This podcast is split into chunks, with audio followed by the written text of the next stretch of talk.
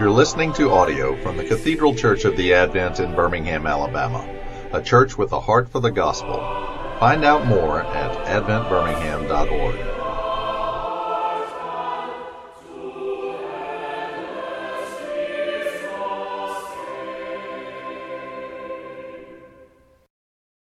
Heavenly Father, we pray that by the power of your Holy Spirit that we would have the eyes of our hearts open that we might behold Jesus and understand our identity in him. And it is in his name we pray. Amen.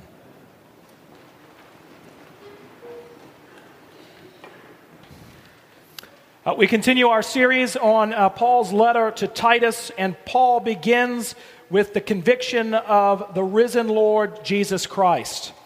Uh, he uh, begins his letter to Titus in that way, and that is the common thread throughout the entirety of the letter. In this morning from chapter 2 is no exception. You remember, he clearly states that at the beginning of chapter 1, and then he begins to talk about men who would start, who would share this conviction and have the character and competence to serve as elders in the local church, that is, lead pastors. But he then goes on to talk about what is expected of them, but now he's turned a corner because the question he asks, I believe, is where is he to find such people? Well, chapter 2 tells us where the false teachers are peddling their myths, saying that Jesus isn't quite enough to get you into heaven. In fact, you have to become a Jew before you can become a Christian. You have to be circumcised. You have to follow all the dietary laws. Jesus plus is what gets you into a relationship with God rather than Jesus alone being enough to grant you an entryway into a relationship with the living God. And Paul begins this morning, but as for you, Titus, teach what accords with sound doctrine. That is, Paul is saying to Titus, here is how I want you to pastor your people. I want you to stay rooted in the conviction of who you are, but moreover, who Jesus Christ is, and how your life is made different because of that. And he actually goes into how Titus is to pastor these individuals, and he very helpfully breaks them into groups older men, older women, younger men, younger women. But that's not actually how he orders them, and I don't believe that the ordering is arbitrary. He begins with the older men as you would any you would expect anybody from the ancient Near East to do. But then, if you were in the Near East, you would have been thrown a curveball because he moves from the older men to the older women. They would have expected him to go older men, younger men, older women, younger women. But he begins with the older men and the older women. Why? Because the Bible gives great importance and respect to those who are old. Now, I can hear some of you right now. He didn't talk about me. Who is he talking about? I once preached a sermon and referred to someone who was 80 years old as old. And I got a real earful after the sermon uh, for calling someone that age old uh, because, of course, the person complaining was 80 years old and had a very hard time thinking of themselves as elderly. And I really don't mean offense, but y'all, 80's old. Uh, uh, you may feel great. I know people will say it's not about the years, it's about the mileage. I get all that. And yet, the Bible has a very different understanding of what it means to grow into old age. We live in a world that is doing everything it can to avoid getting old. The clothing that we wear, the things that we do to our bodies, the chemicals we put in them, the medical procedures that we will all undergo. I'm convinced that eventually cremation will be made illegal. Because eventually, all of us, if we get cremated, there's just going to be a pile of parts uh, lying in there. Uh, at best, at worst, we're all going to explode in the crematorium. We have so much chemical in us. We will go to great lengths to be mistaken for being young. We may even admit and know that it's all vanity. In our world, we mistake youth for beauty. And it's all come home to roost in our world.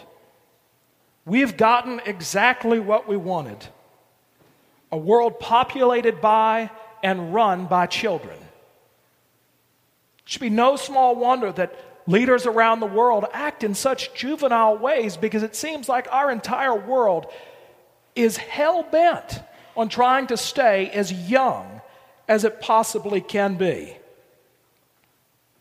So we would be right to ask where are all the adults? Let's hear what the Bible has to say about growing old. Proverbs tells us gray hair is a crown of splendor.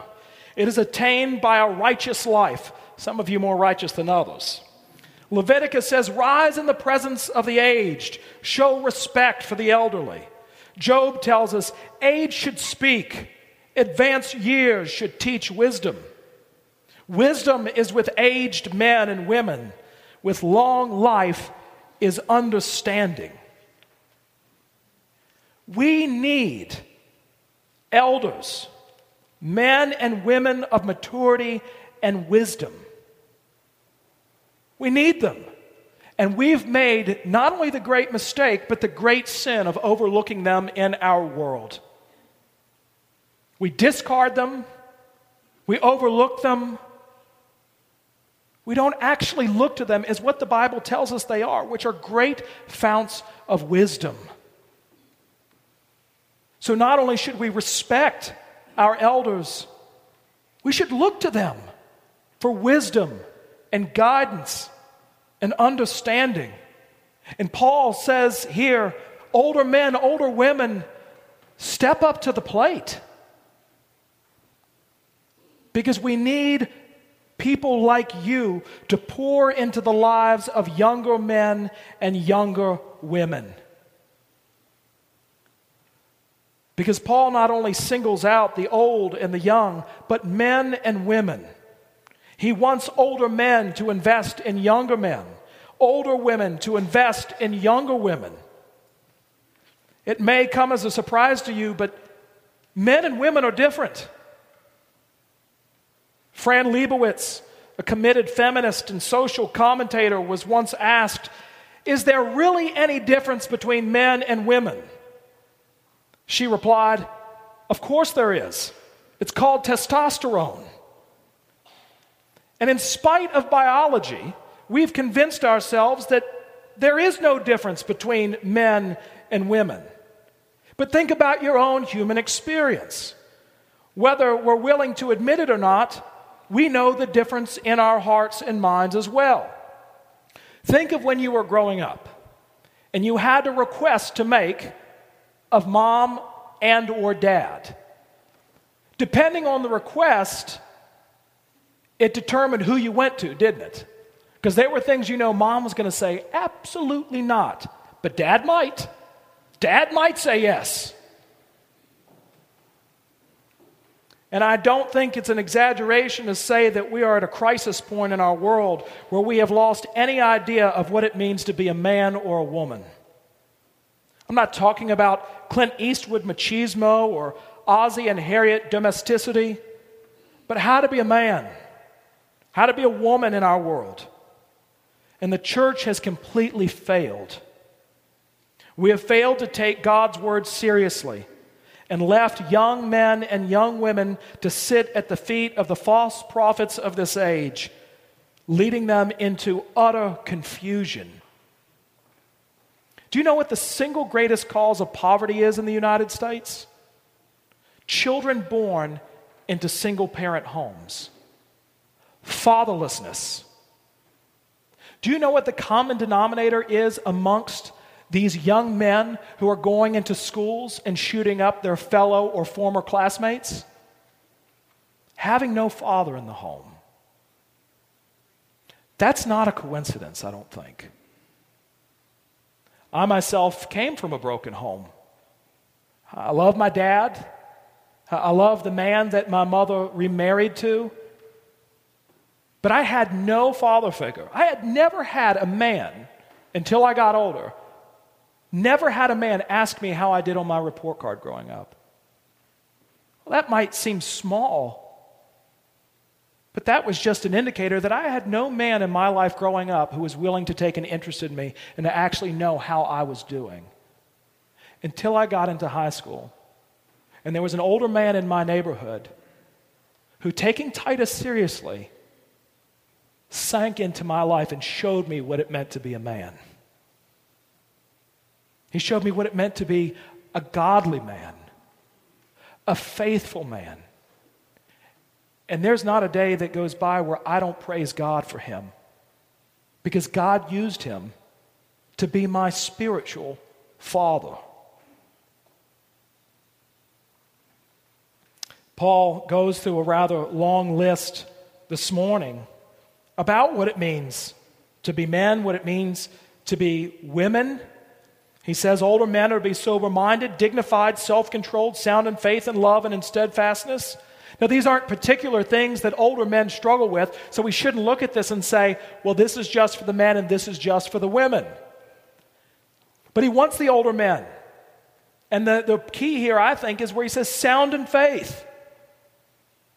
Be committed to the Lord Jesus Christ in love and in steadfastness. Older women likewise are to be reverent in behavior, not slanderers or slaves to much wine. See, Paul knew about bunco and wine club.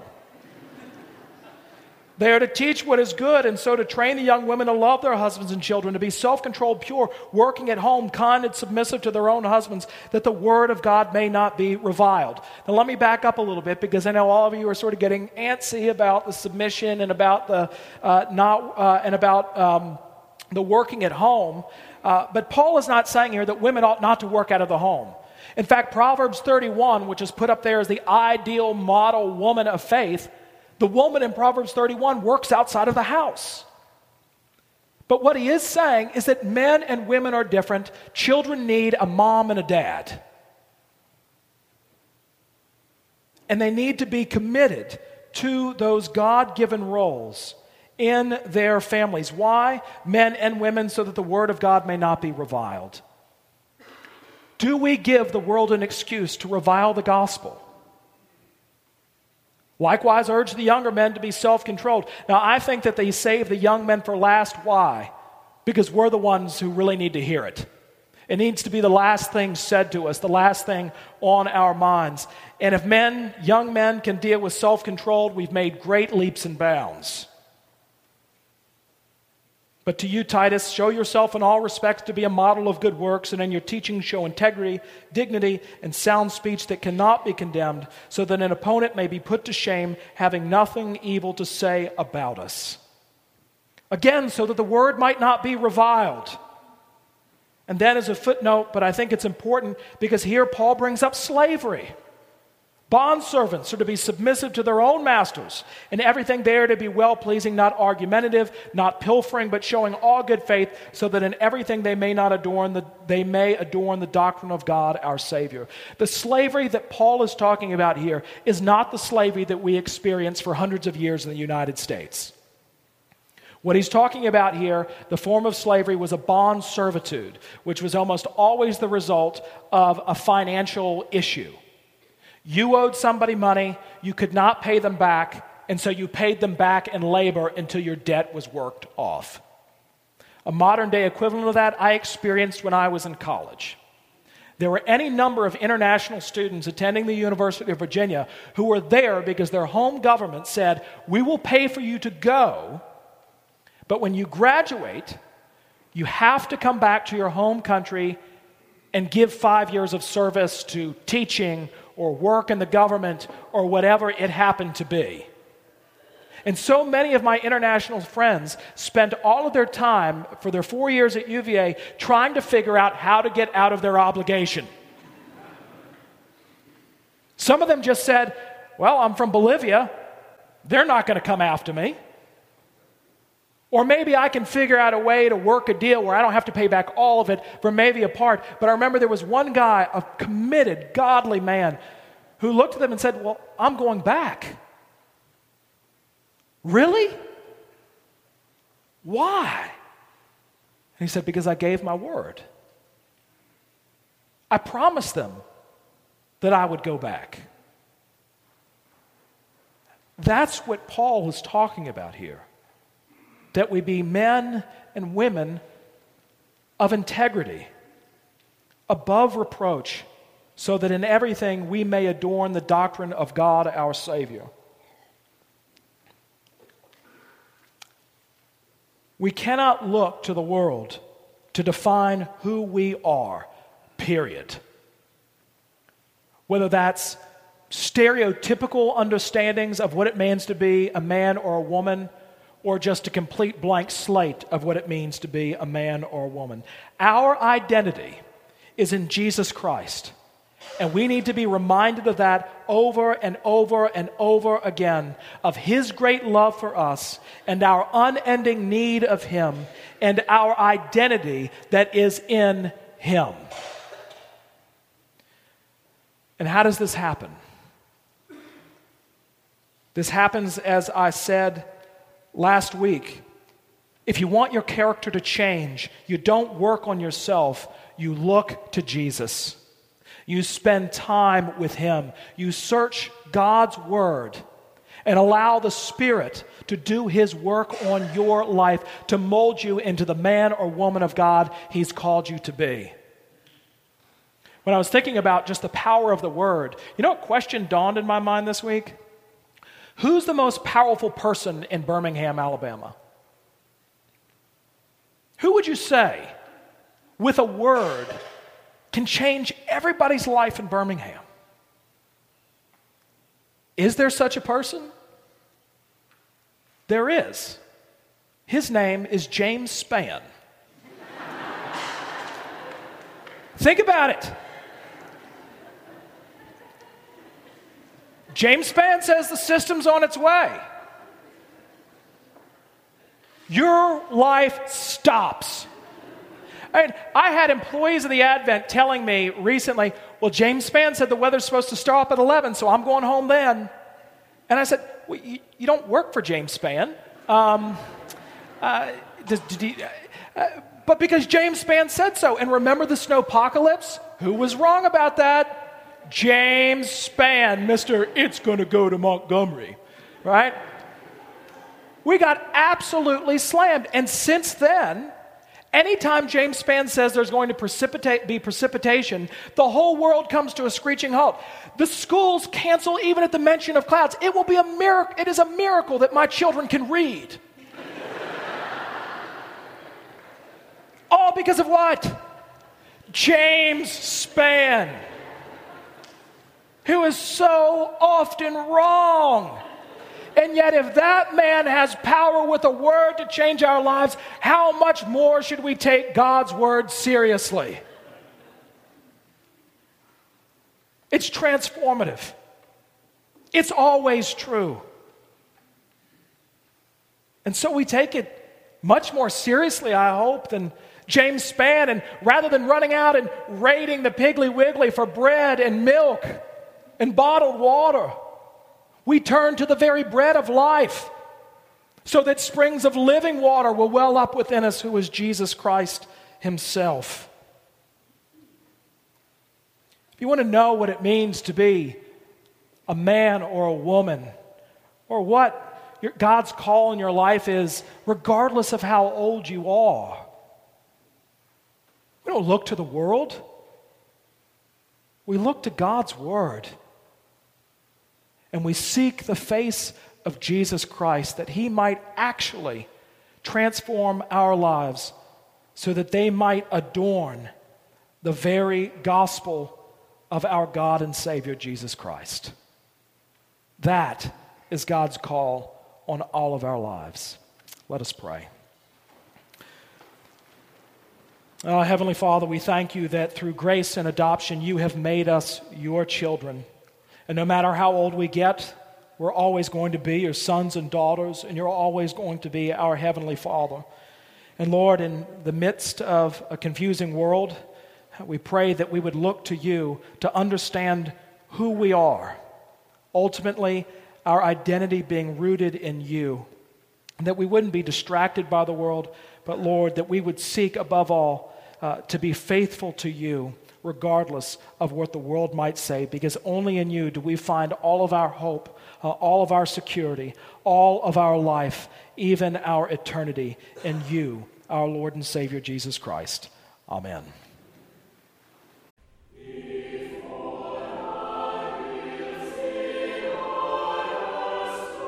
You've been listening to audio from the Cathedral Church of the Advent. If you live in Birmingham or find yourself visiting, we hope you'll join us at one of our Sunday services. Find out more at adventbirmingham.org.